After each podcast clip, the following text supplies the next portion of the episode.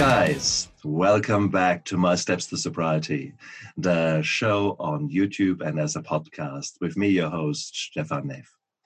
Today is another day for a fantastic interview, and I'm really, really excited to have Sarah K. Ramsey with me. Sarah K. for Kristen uh, Ramsey, who is a toxic relationship coach.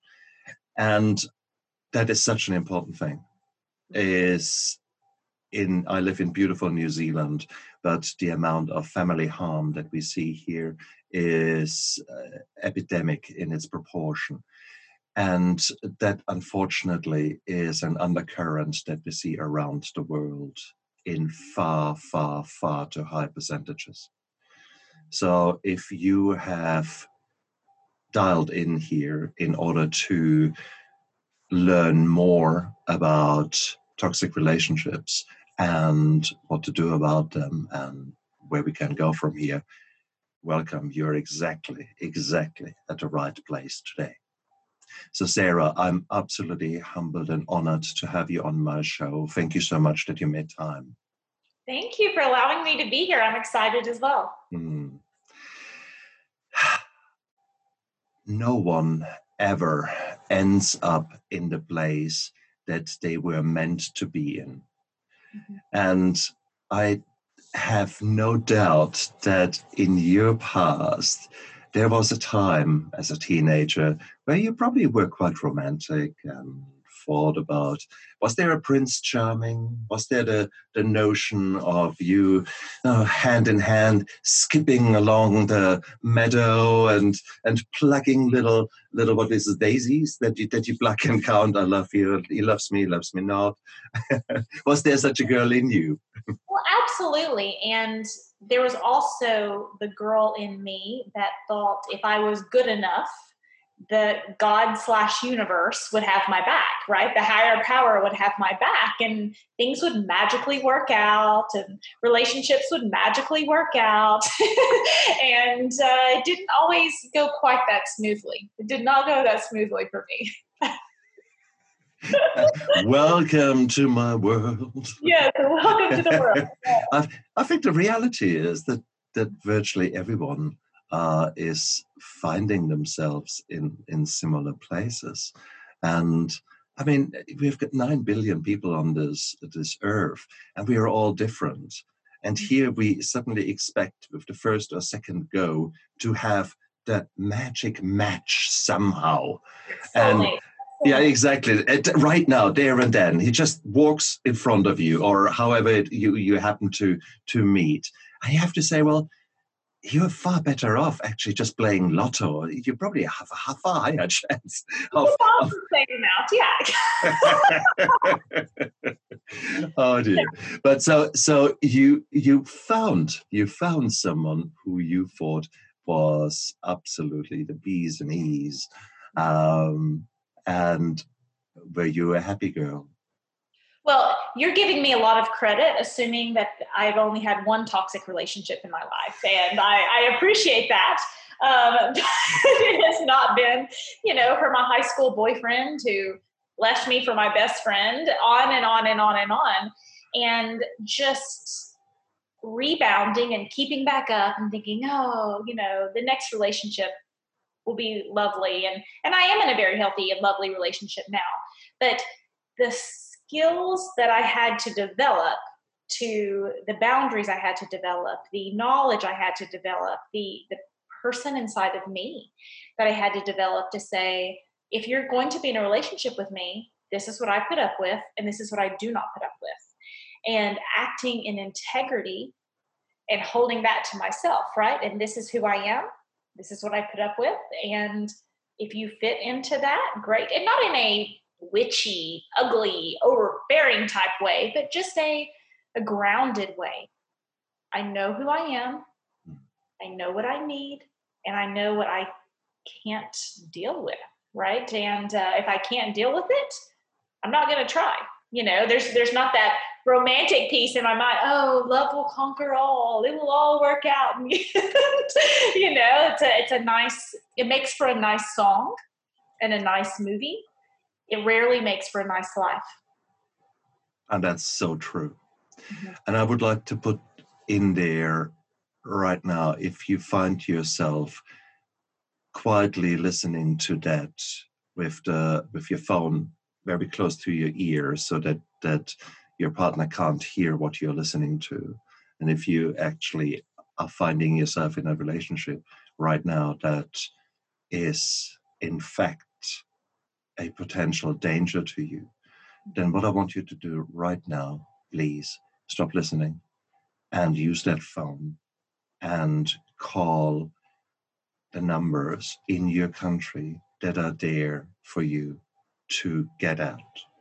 If there is right now a risk to your life and maybe to that of your children, then please, however hard it will be, call that line because someone is actually in your vicinity there to help you. Here in New Zealand, we have got Women's Refuge, uh, which is very powerful to to find women a way out where they have got safe houses where you can be placed where they can help you even if it is three o'clock in the morning and you walk out you walk out of the house with nothing on literally. There is there is i've worked with the women's refuges here. There's there are you come to a room where there will be uh, boxes with various clothing in there where we can help you out and the safe place is provided and the place is, is monitored with direct links to the police etc so it's a safe place out there. Call those lines please.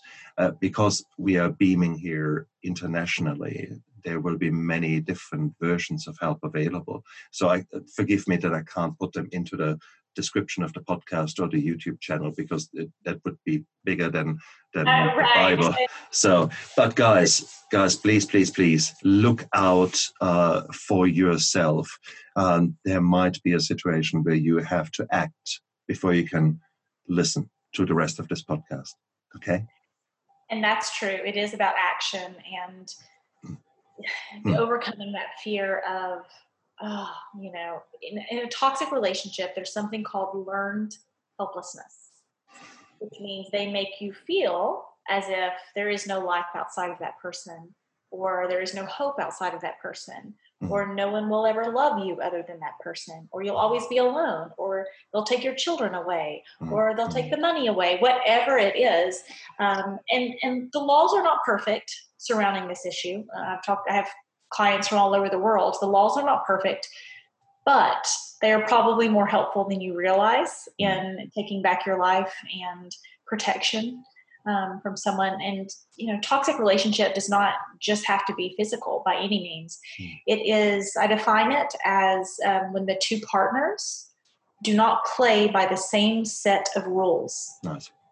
Okay, that's the simplest way. You get into words like abuse and you know, narcissism and whatever. And it starts to become really complex. And sim- being the path feeling simple to you and, and the process being simple is a way to make change in your life. When it's really complicated, it becomes more scary. It becomes, we kind of freak out, our brains freak out. But it's a relationship where one partner makes the rules and that same partner gets to enforce the rules and they get to break the rules. and the other partner's job is to follow the rules. Uh, and it's just such an unhealthy dynamic um, that we don't even realize we're living in sometimes. Hmm.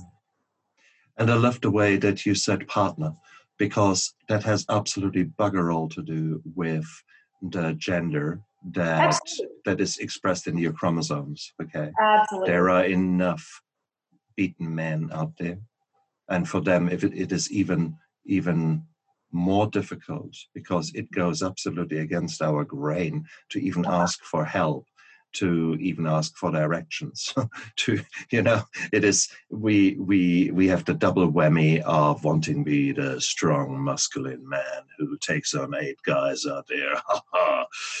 Bullshit yes, I get messages from men all the time who've been in toxic relationships, as well as um, you know same-sex couples who've been in toxic relationships. And I work with people. I happen to do most of my work within women, but um, I you are the second sign from the universe today that I need to expand that. I have a message from a man. He said, Don't you know guys can be in toxic relationships too? And I said, course I know that. You want to name the people in my life I've helped to that have been in toxic relationships. Um, and it looks right? Um, so often, if, a, if the male is toxic, they tend to power over. And if the female is toxic, sometimes she can play victim. Mm-hmm right? And and both can be equally damaging. Both can be and damaging. Mm-hmm. Whilst I'm I'm rolling my eyes, I was lucky enough that I did never uh, end up in the receiving end of uh, a toxic relationship, and vice versa. I, whilst I was a dick when I was a younger man, um, I was hopefully never toxic from that angle, manipulative and and um, and breaking the rules. If I was, then I do apologize here publicly um, because that is it is an amazing thing when you look back at something. You have to realize that your brain tries to protect you. Yes. So it yes. will it will change the dynamics. It will just mildly alter the whole narrative uh, of it. It might just be that that you're no longer the asshole that you actually really were. Um, uh-huh. so you're actually just your brain mildens that a little bit. Um, because I, I, saw that when when I wrote my book, My Steps to Sobriety, and there is a there's an, a chapter in uh, for postnatal depression and the story essentially of my wife who had suffered from it. And I had written it to the best of my knowledge. And I thought that was actually quite an accurate and etc. and how much I loved her, blah, blah. And she read it and she was angry because her story was actually rather different from my story. So she had focused on very different aspects of that particular time frame. And it took us quite some talking for us to actually come together and realize that just how different our two brains looked at exactly the same scenario. And so therefore it is hmm, it is a tricky one. There's there is always, you know, his story, her story, and the truth. And I think let's be very clear about that when we look at at such things. Best way to counterbalance that in a toxic relationship, just like what you said, there were probably points in time that you were an asshole, right? But you did not have a game plan of manipulation or mm-hmm. trying to chess mm. pieces and maneuver pe- chess pieces, which so many people have been in and experienced in a toxic relationship. Mm. And so so often I'll have people come and they'll say, oh, but I wasn't perfect either. And it's like, well, of course you weren't. Nobody's perfect in a relationship. We all have um, toxic uh, snapshots right? We sometimes, if that was the only picture of our lives, mm. it may appear that we're the toxic person. But did you have, was it a pattern or an instance? And if it's a consistent pattern of manipulation, a consistent pattern of mm. cheating, a consistent pattern of lying, a consistent pattern of whatever it is, that's how you know that person was toxic right? Nice, nice. And, and, and, if you go to a counselor and you're looking for some type of um, joint counseling, that is the language I would use. There's a pattern of high conflict behavior. There's a pattern of playing by a different set of rules. There's a pattern of that's the language I would use because otherwise it, it's like oh this you know they compare. Um, you've heard of a mountain and a molehill, right? So someone doesn't act perfect because they're not. And so they compare their one incidence or two or three instances to like this lifetime of bad behavior. And then they say, well, I'm not perfect either. And it's like, no, no, no, no, no, no. This is not a good idea. Uh, this is not a good idea. So. Oh, I hear you. I hear you. Good, good. Hearing other people's stories. Um, there's a man named Lundy Bancroft he wrote the book, Why Does He Do That? Inside the Minds of Angry and Controlling Men, and which happens to be about men in that in that circumstance.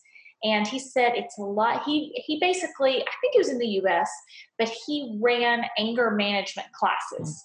So a man would have anger management issues, the court would issue these mm. classes, and he was the teacher of these classes. So he worked with men versus who were the um, the problem rather than the victim. So so much of our information surrounding this comes from the victim's perspective rather than the toxic person's perspective. So he has a really unique handle on this, which I really love. But he said it's like they went to school to learn how to do this. Their patterns are so similar, their strategies are so similar. And that's how it's like, oh, I wasn't making it up. I, I couldn't be making it up if the exact same thing is in this book. If the exact same thing is in this scenario or in this story, if the exact same thing happened to my neighbor, surely I can't I can't be the one making it up. And that's where it helps. Even you were talking about how we remember things, and sometimes we, we always make the memory work to our favor. Okay, so sometimes that means making us look better, and mm-hmm. sometimes it makes it means making them look better. So I don't have to leave. So I don't have to make decisions. Mm-hmm. So I don't do the own change in my own life. So true, so true, isn't it? Because that's that's what we what our brain is hardwired to to prevent pain, to to have a nice life to get a reward and yes. to not have pain and to leave someone uh, can appear to be such a huge pain compared with the slow death and torture that you're actually experiencing Yes, yes. And uh, that is the hard bit. And and let's be quite clear. I think even the worst manipulated woman will recognize that once the knife literally is in the hand of her her partner, uh, that it is time to leave. Mm-hmm. But luckily, these incidences are not as common it is far, far, far more common to have that lower grade, yeah. constant, emotional, abusive relationship rather than I beat you to a, to a hair width of death kind of relationship. Yeah, and that's where it in our own minds, it's like, oh, well, my situation isn't as bad as her situation. Exactly. At least no one's punching me. Mm. At least no one's this. And it can become an excuse mm. to, to not create a better life for ourselves and our kids. And you know, when you get into that at least, and I get women on the phone all the time, they say, Well, I'm not the worst case scenario. And I, the way I say it is, Well, a little bit of cancer still sucks, right? Nobody wants cancer. There's some, my, my dear friend, her father died from brain cancer. It was horrible. It was horrible, right? But if I don't put sunscreen on because I say, Well, skin cancer is not as bad as brain cancer, so it's fine, I don't have to wear sunscreen you're in you're in for some real trouble right? Uh, that that way that our brains trick us can be so dangerous. It can be so dangerous. Also the other thing to be said in this moment in time. So if you think oh well i'm not as bad there are others are worse yeah. off uh, what you what you should say i'm not as bad yet because you don't know where the dynamic is going you don't know what is happening if if your supposed loved one uh, is now losing his job or is hitting the bottle harder or the frustrations uh, go higher. Where does that end? Because the same pattern will remain there. Just as much if an, an addict or an alcoholic doesn't deal with the underlying reasons why he is drinking then yes he can white knuckle it for some time and then just say ah with willpower i don't need to drink but the reasons why you drink are still there. And it then adds some additional stresses, and you're back on the bottle. Same yeah. with an abusive relationship or toxic relationship. You have no idea where that goes when the gloves come off. And please, guys, please, please, please.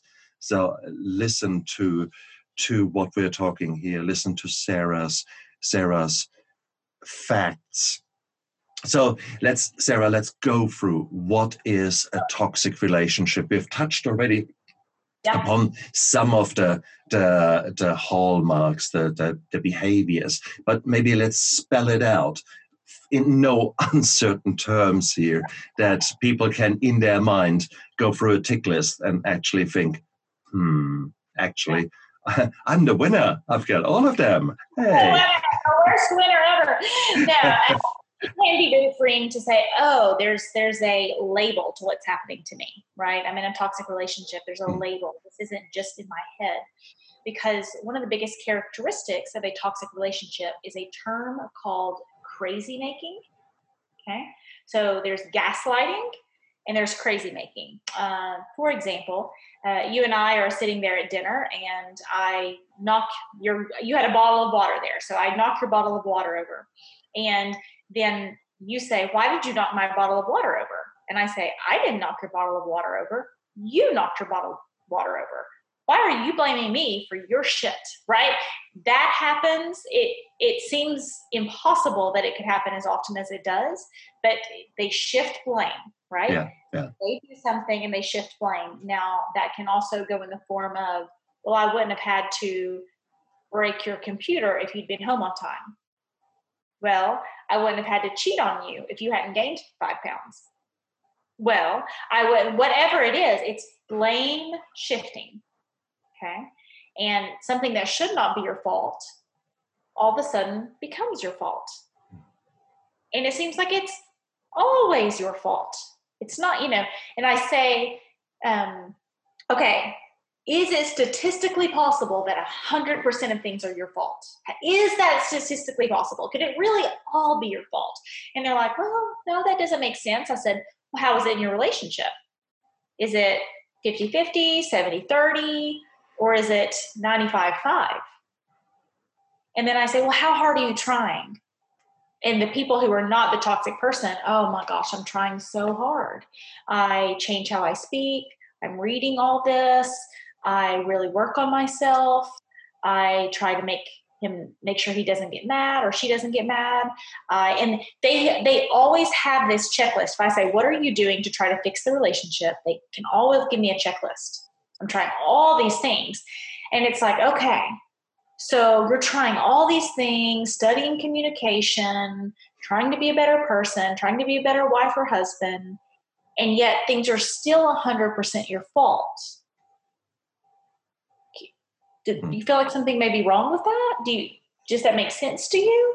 And they're like, oh, you know, um, and those are the more subtle red flags you know, sure, I can say if they break your stuff, if they lunge at you, if they call you cuss words all the time, if they, um, you know, are cheating on you all the time, if they ever punch holes in the walls, if they ever, you know, flirt with other women in front of you to make you mad, to put you in your place, those are pretty easy checklists that someone can Google, right? If you look in a, if you Google red flags in a relationship, so I, I, I, realize that some of the things I'm talking about are more subtle because our brains are so good at tricking us, right? And it's like if you know he gets mad and punches a hole in the wall, there's evidence, and it's like okay, that, that's probably a toxic relationship.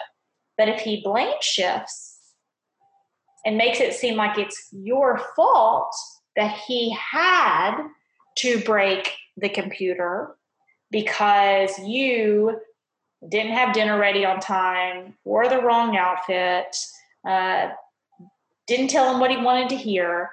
That's where that's where the the confusion comes in, right? Because it's like, well, yeah, he broke the computer and punched a hole in the wall and did this and this, but you know, I need to take ownership for me and I need to take responsibility for me. And if I hadn't done this to make him mad, then he wouldn't have had to do that. So if I work on not ever making him mad, then that won't happen again. So I just need to work on me. And you see how confusing it is, right? But that's where they call it crazy making, blame shifting and crazy making. And you can spend years in that without, like, someone on the outside goes, Whoa, no, he shouldn't punch a hole in the wall either way. Like, you do something little and he gets to misbehave big, or, you know, gender roles reversed as well.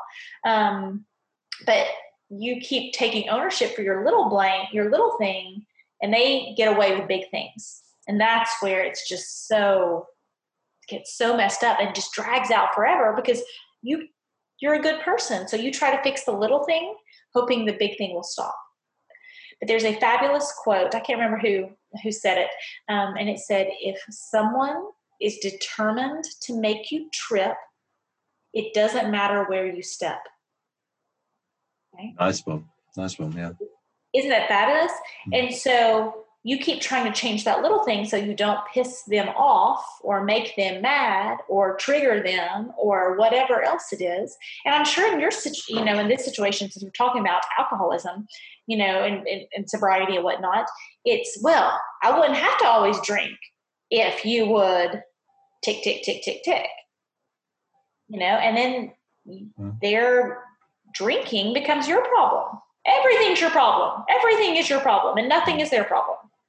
And that is really what to look for. And a conversation if you have a friend or a loved one in a toxic relationship and and using that language because if you say you're in a toxic relationship you need to leave that i'm not in a toxic relationship. In fact it's my problem. The only reason he drinks is because i talk too loud or i chew my gum too loud or you know i hear i put on this weight since a baby and it's my fault. So they don't see themselves as in a toxic relationship so they will defend the person punching holes in the walls and they will truly believe that it is their fault because the toxic person has shifted the blame on them.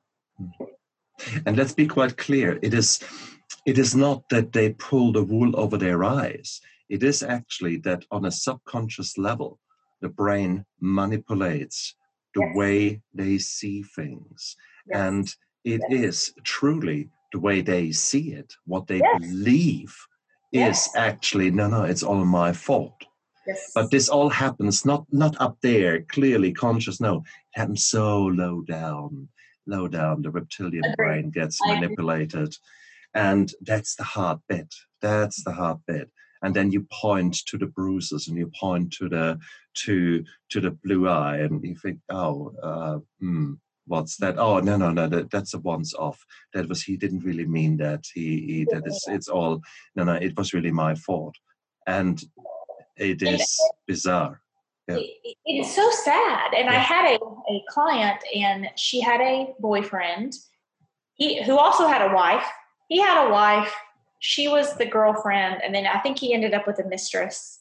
And everyone kind of thought, well, he's choosing me. He loves me. He's, you know, he was getting away with everything. I mean, you just think, wow. Um, he's the closest, like, seen The Wolf on Wall Street, where it's just like, get away with just like crazy stuff. And you're just like, how has this person gotten away with this?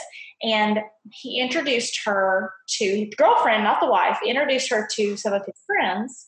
And they said, Wow, she's really pretty. He said, She'd be really great if she wasn't such a bitch. And you and I hear that and go, Whoa, he said, What? That's that's how he introduced you? What she but when she's telling me this story, she's saying, Gosh, do you think you could help me not be such a bitch? There had to be a reason he said that. Oh. So I must need to work on me. And you see how crazy confusing it gets. So, of course, it doesn't have to be a bruise on the eye. Mm. it can be all these things. You know, it can be. I had a, another girl on the phone. She wasn't allowed to have a credit card, mm. and I said, "What do you mean you don't have a credit card? How old are you? Have you ever been in debt? Have you ever declared bankruptcy? Have you ever over, you know, had huge issues with money? No didn't you just say you made $10,000 this weekend on a wedding? Yeah. So you have your own job, you bring in good money, 10,000 US, bring in good money, and you're not allowed to have a credit card. Well, yeah, you know, he just said I didn't need one. If I needed anything, I could ask him for it. That's not a black eye. That's harder to see right? no. And I was like, okay, honey, you know, I just I just want to say what what's the law? Like the US law. Are you are you legally allowed to have a credit card? She said, Yes. I said, then you're not doing anything wrong. He just made you feel like you were doing something wrong. And this poor girl, she's trying to do the right by her husband and right by society. She's, you know, and the black eye is kind of easy to see Mm. But that kind of control, living in that situation, is maddening. Mm. So then you go crazy and you end up with mental illness, or you end up mm. depressed, or you end up with an addiction, or you end up just to escape mm. that kind of that kind of control. But it's subtle. The black eyes are kind of easy, right? They're kind of easy compared to that. Mm. Because how many other people has she told about the credit card? And they went, well, that's weird, but they didn't know what to say. They didn't understand what was happening because they don't study it all the time like I do, right? Um, so it can come in so many forms, but basically, one person gets to make the rules, one person gets to break the rules, one person gets to enforce the rules, and your job is to follow the rules. That's the mm. common denominator in all these situations, whether they be violent, emotionally abusive, um, or financially abusive, it, it's still that's that's the commonality. Which is crazy. It's, which is crazy when you spell it out. Having said that, as I said, it, this is because it is on a subconscious level. People don't pick up on it. It is it is not as obvious uh, as right. it should be. Right. If you were to put a guesstimate on it, how many marriages do you think would fit that bill? Are there figures out there that that? Yeah, it's like every minute. Well, I think one one out of every three or four females. This is a female statistic. Um, have experienced violence at the hand of a partner mm. at some point in their life. Um, but there's a great book called The Five Types of People Who Will Ruin Your Life. And they basically estimate that one out of 10 of us in the world would not respond. Like nine out of 10 people would kind of respond the same way. Like, well, of course you can have a credit card, you're an adult. And then one out of 10 would think, well, the rules don't apply to me. I should get to choose and I should get to tell you. And so that's a huge amount. If there's, they say that um, 3% or something of our society may be sociopaths, hmm. but they don't end up like Ted Bundy, hmm. right? But they don't have the same guilt centers or brain constructs that, that I don't want to say normal, but that nine out of 10 people may have. So that's a huge amount of society, a huge amount of society. And there's this conversation right now about narcissism and you know are we overusing the word narcissist to say every selfish jerk is a narcissist and who cares who cares it's language that actually helps people make sense of their father of their mother of that college boyfriend of their current husband whatever that may be mm. um, so it's absolutely more common than you would think i still think the statistics are not even true. they're pretty high, but they're not even true.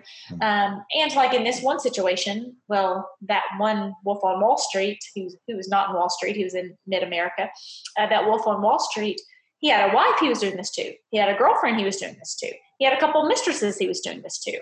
So it can spread out too. Hmm. Many women come to me in guilt because they this man came to them and said, Oh, my wife's crazy. She's horrible. She's so bad. I need you to take care of me. So the female becomes the mistress or the girlfriend.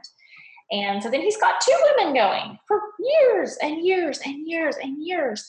And the both females are being manipulated, you know, and it's still everyone is making their own choices for sure but the subtleties and the way they they shift blame and lie if you, if you're not a liar you don't assume someone else is lying to you hmm.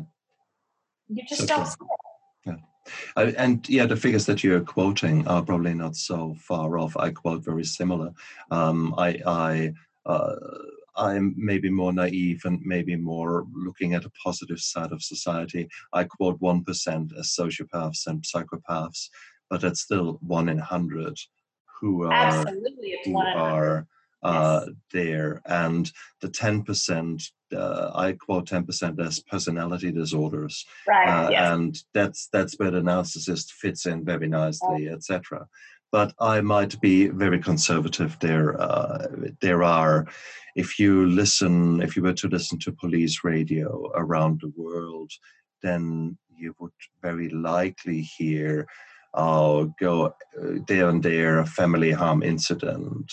Three minutes later, oh, wife being beaten in the in the supermarket car park. Then you go ten minutes later, um, similar incident, mild variations of a theme, but essentially toxic relationships.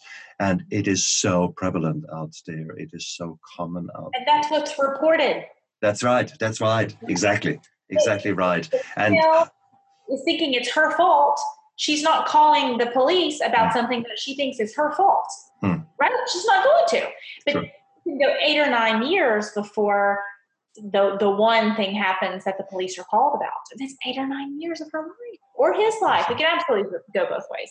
Yeah. Um, and I do want to say something what you said about personality disorders because uh, I always try to remind people because they say, oh, you know, it's a mental illness. If it was cancer, I would stick by them and I would support a mental illness. And I say, mm yes, I understand that. I agree with that. Um, but there's a reason it's called a personality disorder. Mm This is their personality. This is who they are, right? This isn't like, um, you know, we all have our shadow side, the, the one shadow side that we can kind of push off or, you know, not our best selves. It's like, no, this is their personality. This is how they interact with the world. This is how they see the world. That's it's pretty extreme. Like you, there's no pill for that, right? You can't just take a pill and make it go away because this is their personality, and that is a hopefully a huge puzzle piece that kind of clicks in with people um, because it's not, you know, it's not cancer that goes away. That's right. And however much you want to change yourself to change that personality, it doesn't work. That would be the same as you say, look, I, I really, really, really want to lose 20 pounds right now so that my partner is no longer white and that he turns black. And that is, that is actually probably not working. Yes. Okay. No. Yeah. It's so. not working. And the years, I mean, I just think, oh my gosh, if humankind was not dealing with toxic relationships, whether it be a parent, you know, if, if this just like went away, where would mankind be if they were if they were solving problems that had solutions rather than toxic people problems? I, I can't even imagine. We would all be like Albert Einstein's or something. I don't know. Like it would have evolved so quickly. Um, it's really interesting. There's some. What's interesting is evolutionary studies on why these people exist. Uh, is, is very interesting. Obviously, you know, not a definitive answer, but they're great for wartime. Yeah, right? right? They're very willing to go in war and fight, and they're very protective. Uh, so that, that's some interesting theory on that. But uh, it's just hmm we've got to start solving problems that have solutions and solving the problem of someone's personality is a very bad problem to solve mm. you're not going to get you're not going to get much you know therapy is not the magic pill that therapy is good at can be good at diagnosing the problem but I, I there's very few people who's like oh i used to have a personality disorder now i'm mother teresa it, it's not you know you're trying to turn a crocodile into a bunny good luck. exactly. Right? Well, if I if I accept that notion with regards to the warrior being uh, more naturally uh, a person, maybe with a different special personality, do you see a disproportionately high percentage in your clientele of service women and men that are afflicted by that? Um, are you familiar with the Myers Briggs? No. Myers Briggs personality disorder. There's um there's uh, ENTP or E, but there's this personality letter. It's very popular. Very this personality letter called the N versus intuitive versus sensing.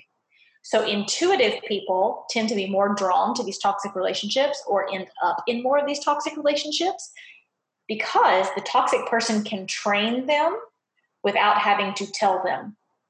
Huh. Oh. They intuitively know, oh, he's mad. I better straighten up. Oh, she's having a bad day. I better fix this. It's fascinating um, how high the percentages of are of people who are very intuitive, empathetic, kind, um, thinking, oh, you know, people, some people have this personality to think everybody can change, everybody can be better. And other people think some people are shit and that's just who they are, right? So the people who think you're shit, this is who you are, are not as likely to put up with bad behavior, right? Now, sometimes we don't like them as much because we just think, oh, they need to be a little more kind. Um, and that's what's so sad is these people's kindness are used against them. Mm. And their belief in humankind, their belief in a higher power, God, religion, you know, I've seen this all over the world. So it's um, it's just their best pieces being used against them. The belief in humankind, the belief in people will change. I have a fabulous article called um, "When an Optimistic Woman uh, loves a toxic person. And it's that hope hope in humankind, hope in change, right? And we hear, like your story, you know, uh, it's like, oh, look, he changed. He was an asshole as, as you were younger, and then he got his life together, and now he, you know, and there's so many women, they, they hang on to that as if like most of the stories are success stories. And unfortunately, sometimes most of the stories aren't success stories. And but we just oh but i just i just love him i just mm-hmm. really want him i just really sarah you don't know how bad i want this right you i just, I just want i just love him i just want it to change and i said is it that you you know is it that you really really want him to change or that you really really think he's going to. Those are two separate things and when you can start separating those out of I just really, really want this, or oh, there's there's fruit on the tree. This is what I'm seeing, you know. And when someone says, "How do you know if a person's really changing?" I say, uh, "They're being less selfish." You get to win sometimes. You get to make a rule sometimes. You get to break a rule sometimes, and that you're not punished for it. And that's how you know someone's really changing. Um, which my my therapist going through um, my own healing work specialized in AA and alcoholism. And so it's like I have not been through that program, but so much of my training I feel like has been through through that community and such a blessed community. Um, and you know, uh, that's what she would say. You know, when you go back and you make amends and you ask forgiveness, but then you you don't ask forgiveness and then you know do it again the next day, right? It's you know, a, an apology without changed behavior is manipulation. Oh, I like that. Oh, right? I like that. That's a lovely, lovely saying. Yeah. Mm-hmm. Nice so one. Have both. You have to have the apology and being less selfish, right? It can't just be when. Well, how do you know he's changing? Oh, he told me he was going to. Right. Oh, he, you know, he, he oh, told oh, me told me, you know, and I, I make light of it because it's such a heavy topic, you know, and people say, mm. you have such a positive spin on a heavy topic. And I say, somebody has to, right? Somebody has to because I do, as much as I see, as few toxic people as I see change, I see so many people after toxic relationships blossom and go on to create beautiful lives for themselves and create security for themselves and create safety nets for themselves and create new love for themselves and new hobbies and new passion and come alive. And if you have become obsessed with um, toxic relationships, which I see happen sometimes, uh, you know, it's like, oh, let me research everything there is on sociopaths and narcissism and personality disorders. And I say, no little girl grew up dreaming of studying sociopaths. That is not a hobby. It is not a hobby. It cannot be your hobby.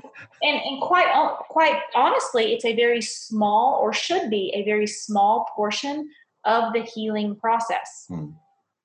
Because it's still about the toxic person, hmm. you know. And I talk about um, people who, if I may talk about alcohol, since since we're here, I say it's like okay, if you say I gave up alcohol, but every day I just like drive by the liquor store and I just like kind of sit there and I look and I think, oh man, I wonder what the newest shipment is in, right? And your whole life is about alcohol, even if you're not drinking it. No one would say that was healthy. Okay. So yes, you have to, you know, it's helpful to understand the signs of narcissism, personality disorders, and like that book, Why Does He Do That? Such a great book to study that to see, okay, this is what was happening, right? Like with alcoholism, it's like, okay, I need to like look and see that's what I was doing when I drank too much. Okay, I need to not do that anymore. But if that was it, if that was the end of the journey, it it's a sad journey, right? You don't, you know, you can't the the healing process doesn't end with studying toxic relationships. The healing process ends with you having a fabulous life after toxic relationships. And may I just say the key word there was after. Absolutely. It is not having a beautiful life whilst you are in a toxic relationship. Yeah, that is the biggest oxymoron you could possibly think about. Uh, no, it is unfortunately, you need to learn the lessons. Yeah. And yes, there might be a chance that if the toxicity goes away, let's say if someone must become sober, and uh, maybe there are two people involved in the whole thing. So not everything is inevitably the pure victim and the pure culprit there. Um, I don't know how much you guys over there, uh, how much the, the Johnny Depp and, and Amber Heard story in in in, in I heard of it. Out. I heard a bit about that. Yes. Oh my goodness! Oh my goodness, Johnny! Uh, my heart goes out to you, my man. Um, no doubt you have been a dick, and no doubt you have had your problems with various drugs. Uh, it is, however, brutal to see how it is things are playing out. Absolutely. And and it is very intriguing. So there are immediately people taking up her side, immediately people taking up his side, and no doubt this was not a nice relationship. But to actually, from the outside, put any kind of blame and, then clearly take positions, uh, I don't think that works so well. Um, but having said that, you need to take to take stock in your relationship and you need to actually sit down and not just go by your emotions but actually analyze behavior and see. I love i love I, sorry. Analyze patterns of behavior. Exactly exactly. that those patterns yeah so true and and I loved your, your comparison of the molehill and the mountain, uh, and the amount of of of behavior that is being displayed there. So, guys, I mean that is that is really what it boils down to. Go for honesty, and go for humility towards yourself. Yes, if, I love so, that word yeah. You need that. to you need to to stop the pride. You need to stop all the masks. You need to stop rearranging everything so that it somehow looks positive and somehow makes sense to you. Because yeah. we're so good in that. Our brain comes up with these weird links that as you said oh god if i if i just not had gained five pounds then this would be the loving marriage that i was always desiring for. And no no no no no those five will tell you that. They'll say well you know that is control. That mm. is how they control you. That it, it, control is the name of the game. Mm. i think the reality is there is we have we have established a bit the pattern of behaviors. We have established in our interview today the the that that is far far more common that we yeah. like to to believe. So if a woman is listening, uh, let's stop that here.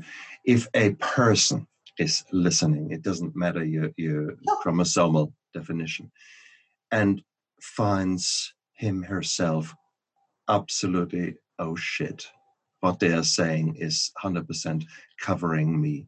What would you advise that person? Keep a journal of to, to help with that cognitive dissonance of was it really my fault? Whose fault mm. was it? The crazy making. keep a journal safe, right? So they don't find, no one finds this journal. Um, they maybe keep something. Okay, on this day this happened. On this day this happened. On this day this happened. And then think about if this was happening to someone else. It's really hard to see if it's you. Um, you could write a letter to your best friend, like, you know, here's why this would not be okay for it to happen to you. A letter to your daughter. This is why it would not be okay for your daughter to go through this. This is why it would not be okay for your neighbor, for your kid's teacher, for your little niece, whoever. It's really hard if you're seeing it happening to you. But as soon as you think, oh, if that was happening to someone else, would I feel sorry for her? Would I want to defend her? Would I want to help her? Hmm. And then think, okay, I've got to help myself. I've got to defend myself. And then ask for help. When you ask for help, the language to use is I think I'm experiencing a relationship with a high conflict personality. Okay. High conflict personality or high controlling personality. And then give um, examples from that book, right? Because if you in a perfect world, right, if you said, "Oh, I think I'm being abused," people would believe you or have access, you know, be able to access that information with you. But we instantly go to, "Oh, you have to be have black eyes all the time." All the time. Because if you've just got a black eye one time, people will still make excuses for that and say, well, everybody has their fights, you know, everybody has this.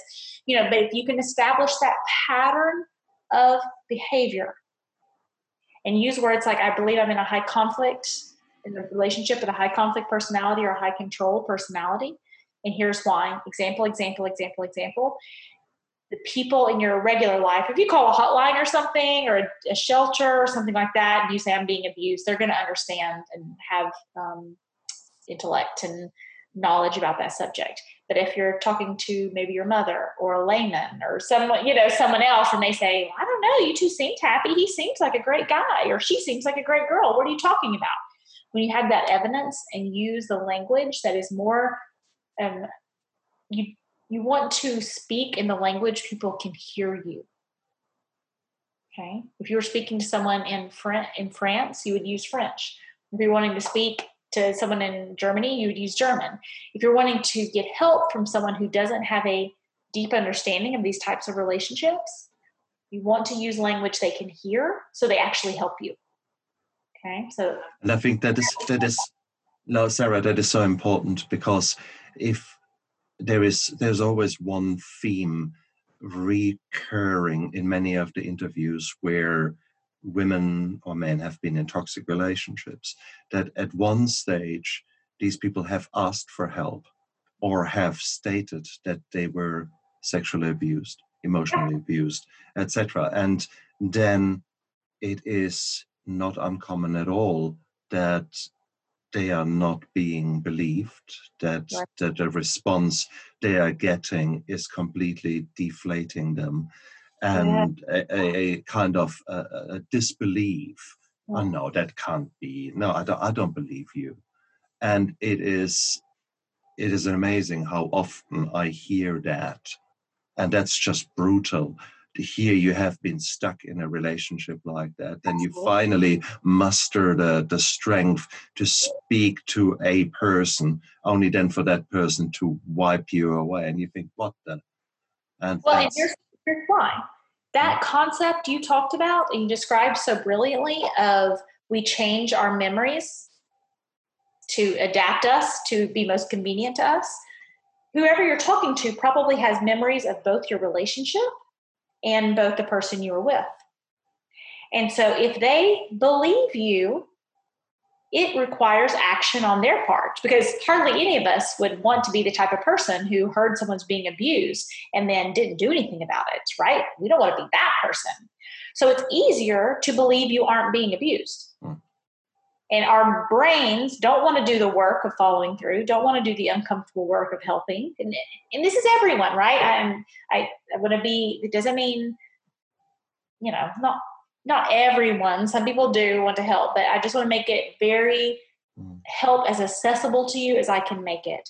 And if you come and I had a, a girl yesterday and she said, being in an emotionally abusive relationship is like being mentally assassinated every day Beautiful. And if you've been in a toxic relationship, you say, Yep, that's right. Mm-hmm. And if you've not been in a toxic relationship and you're just this person's friend, you're thinking, Good grief, if it had been that bad, you really would have left. Mm-hmm. You must be lying. Mm-hmm. And you're but done. Yeah. You're done. Yeah. But Sarah, also uh, don't. This is not a pissing contest. Let's get that very clear. I, I say that when I when I talk to guests about PTSD, it is it does not matter that there was blood and gore and and the guts were hanging from the ceiling. Yeah, okay. This could be a road traffic accident, which was really, uh, yeah, nasty for you and the, the response is exactly the same like on the battlefield or after the battlefield Absolutely. so and so therefore it is if you if you guys out there who who think a bit oh wow this is maybe they're making a bit of a storm uh, a storm in a water glass out of out of out of the whole thing yeah. if you think back to moments where a loved one speaks badly to you about you and how hurt you felt from that maybe one sentence, that one word, that one look of disgust at the wrong time, uh, how quickly it deflated you. That was one single moment. That was one single dagger that was pushed into your heart. Can you imagine that now happening again and again and again? Not just once because the person really had a bad day. No, again and again and again because that's the personality of that person. That's the way this person works on a subconscious level. That's brutal. And I love the idea of the mental assassination because that's yeah. that's I couldn't have put it in better words. Yeah, yeah, it's so sad, and um, but yeah, just crafting your language in a way that gives people ears to hear you because the point is that you get help not that they believe you know they have to hear all the bad things that happen to you right right from the get-go. Sometimes that can be really it's difficult for us to accept it's difficult for them to hear mm-hmm. um, and the whole point is that you get help. The whole point is that someone helps you and mm-hmm. supports you mm-hmm. and that you get the love you need to make the changes you need to make and so, whatever tips and tricks we can do to to make that easier for other people in our lives, uh, it's it's well worth it. But that that journal and that document, so you don't feel like you're going crazy, um, and that makes it more believable. Because then people will say, "Oh my gosh, you've been living in this? Like what?" Uh, that that that gives them ears to hear. There is also if you if you then if you were actually to keep that journal and then you find yourself in in such a manipulated position that that you that you are prevented from actually sharing that with someone uh, every hospital every emergency department will be there to listen out for you mm-hmm. so it could very well be that you are, quotation mark, in your own mind, developing an inflamed appendix. So a severe pain in the tummy, and then after a few hours goes into the right lower part of your tummy, and you really, really need to see the emergency department. So this is a medical emergency. So you right. need to go there. Your your your partner, however controlling, will probably bring you to the emergency department, mm-hmm. and their nurses will always look out for that. Uh, there is uh, in some hospitals there are signs on the women's toilets, there. Um, yes. and where you can say, "Here is your urine sample. Please write your name on it with black pen." And if you want to talk to a nurse, or if you feel that you are threatened, use a red pen. Yeah. Write your name on it.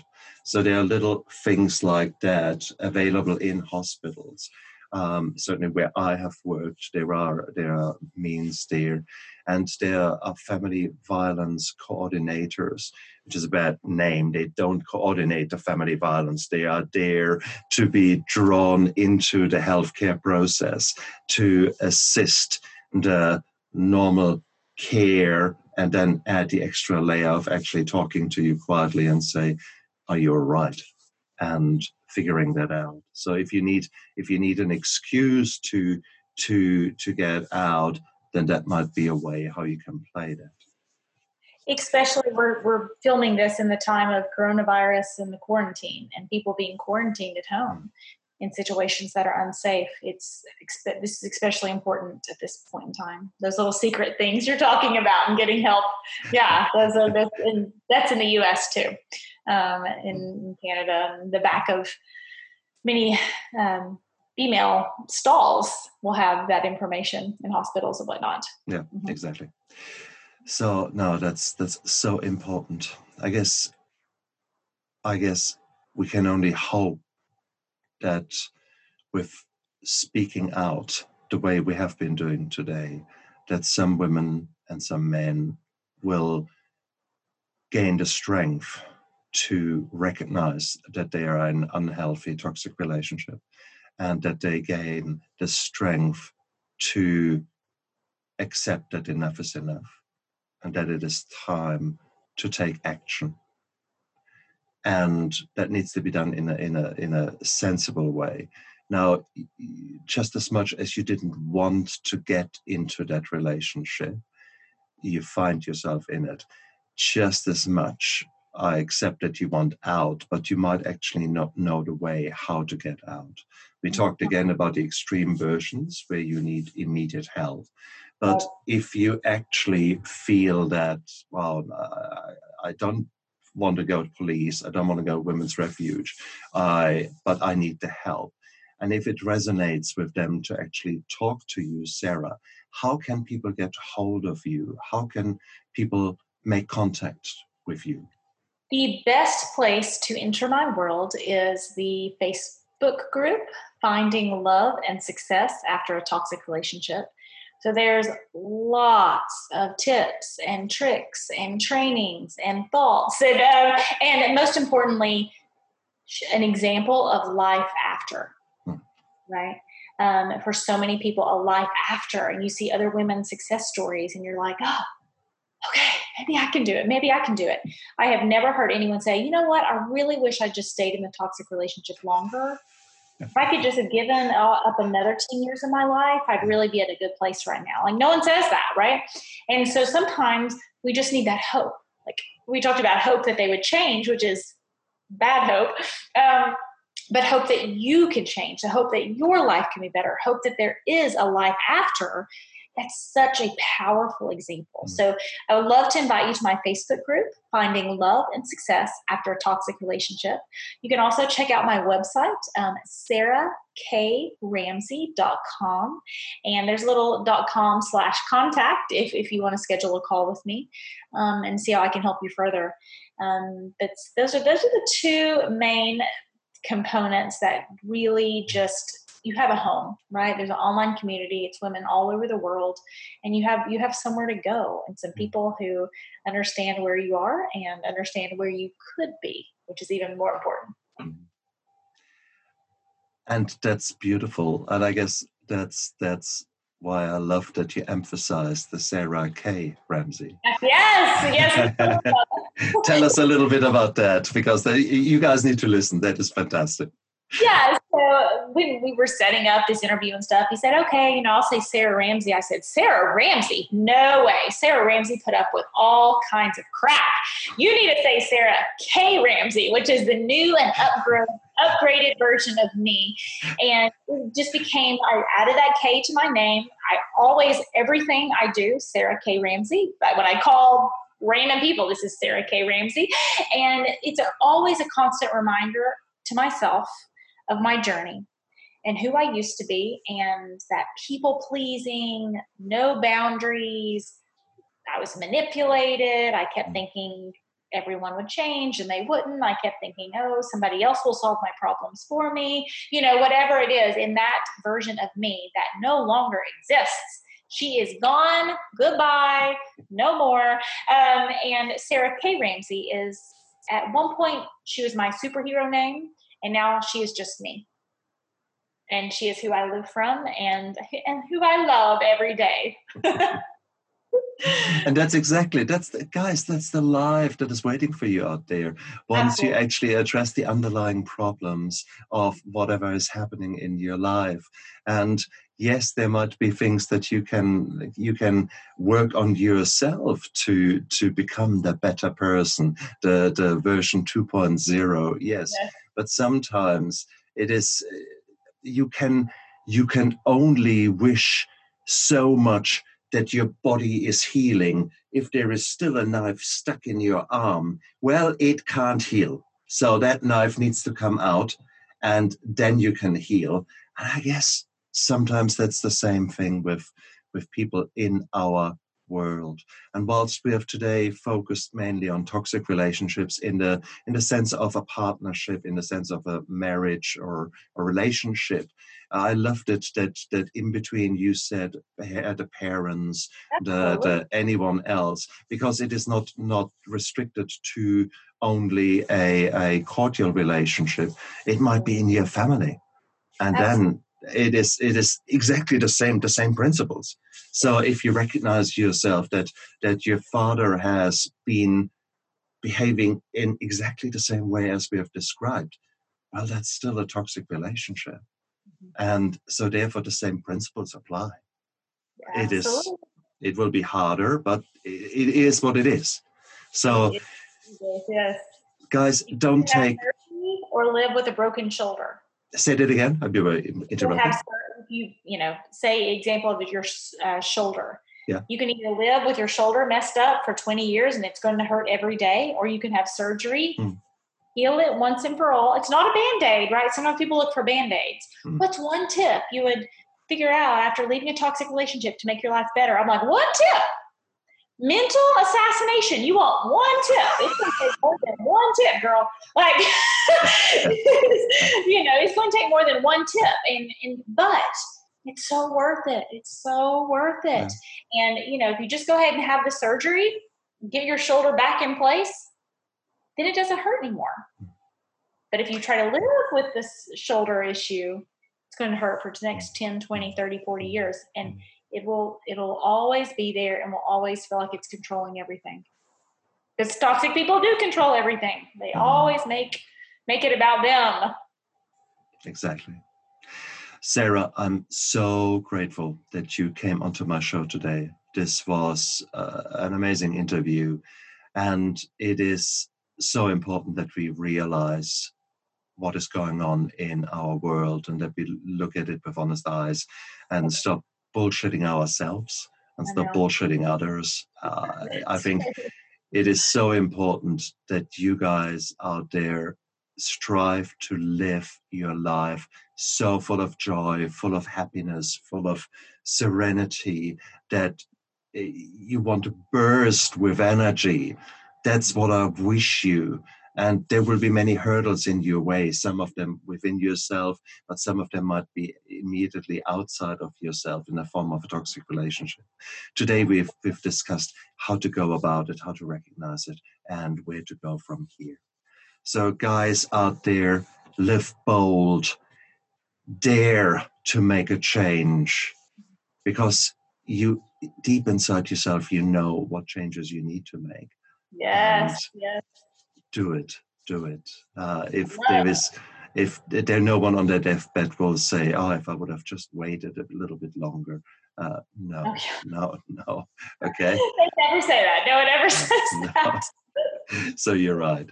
So Sarah, thank you so much. Uh, a, a heartfelt thank you about you sharing all this important information. And you guys out there, look after yourself. There you go. Thanks. Bye.